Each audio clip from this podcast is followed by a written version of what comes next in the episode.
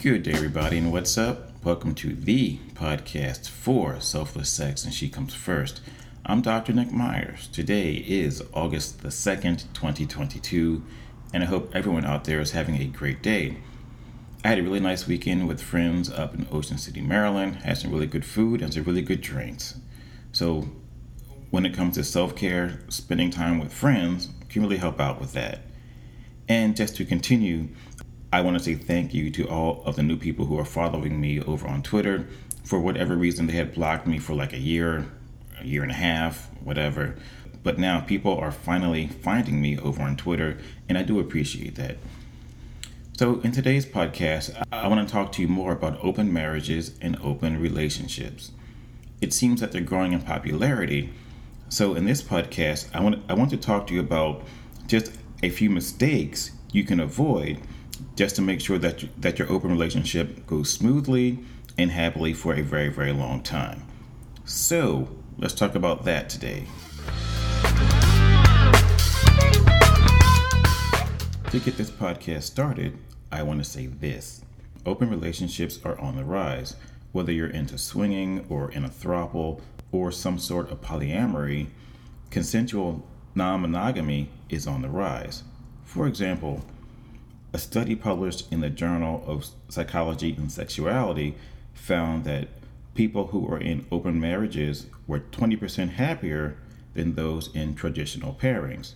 And to add, a YouGov poll was done in April of 2021 and found that one quarter of Americans would consider a non monogamous relationship.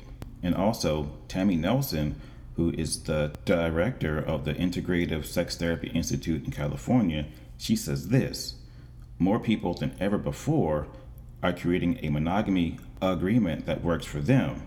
She happens to notice that people are living longer, couples are marrying later, where they may find themselves outside of historical and social constructs that don't align with their values.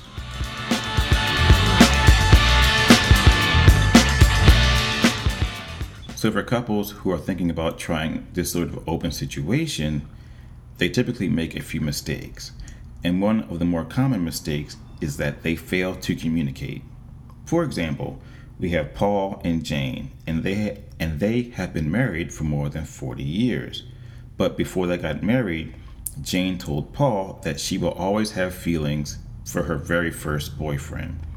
So instead of getting upset, Paul was like, "You know what? It's okay it's okay for you to go back and keep seeing your first boyfriend and having sex with them.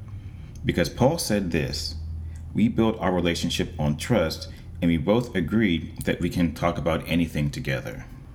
And going back to Tammy Nelson again, she said this It takes a lot of vulnerable communication. If you want to open up your marriage, are you ready to be that honest and transparent?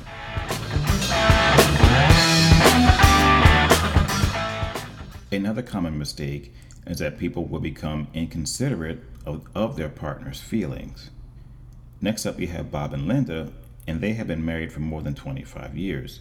They first started out swinging and then casually dating, and then they became fully polyamorous after they moved to the West Coast. Now, Bob has two girlfriends, and Linda has a boyfriend. And Bob believes that it is important for you and your main partner to be on the same page which includes a, a willingness to end any additional relationships if your main partner wants that. So, for example, he said this Whenever my wife has wanted me to pull the plug, I've pulled the plug, and she has no problem doing the same thing.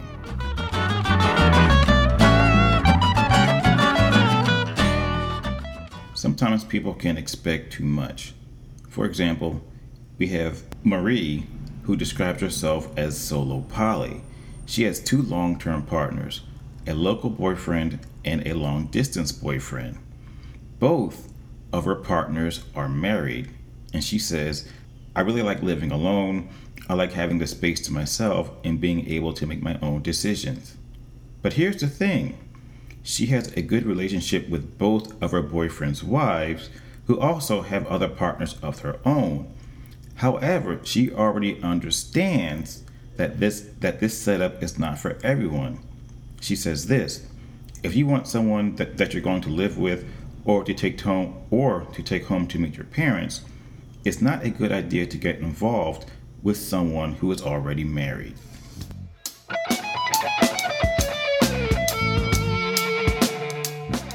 One of the more important mistakes that people tend to make is that they do not set boundaries.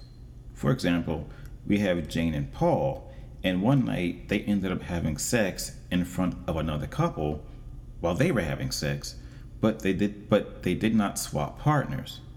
And Paul says this, Paul believes that boundaries are really important, but that does not mean that the rules cannot change over time as long as everyone is on the same page. So they, they decided it was okay to start swapping partners, and everything worked out well for them. Returning to Bob and Linda, they believe that boundaries help them to deal with the unknown. Bob said, You can only prepare but so much. Once we knew more, we knew that we could change the boundary to reflect reality or get rid of it altogether. The last boundary we had to deal with involved falling in love with other people obviously we have evolved quite a bit.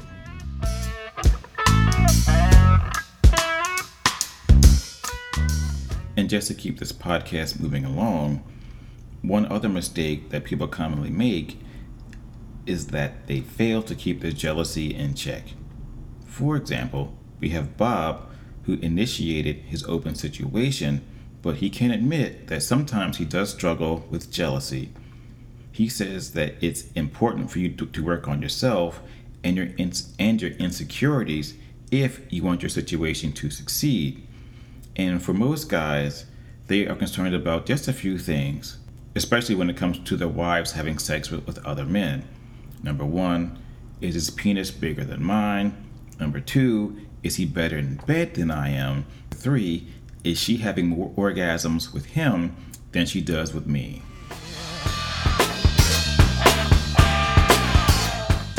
And finally, a big mistake that people can make is that they choose the wrong people to interact with. So we have Paul and Jane, and they really like to interact with people who they trust. So, in their group of sex play, they choose their close friends.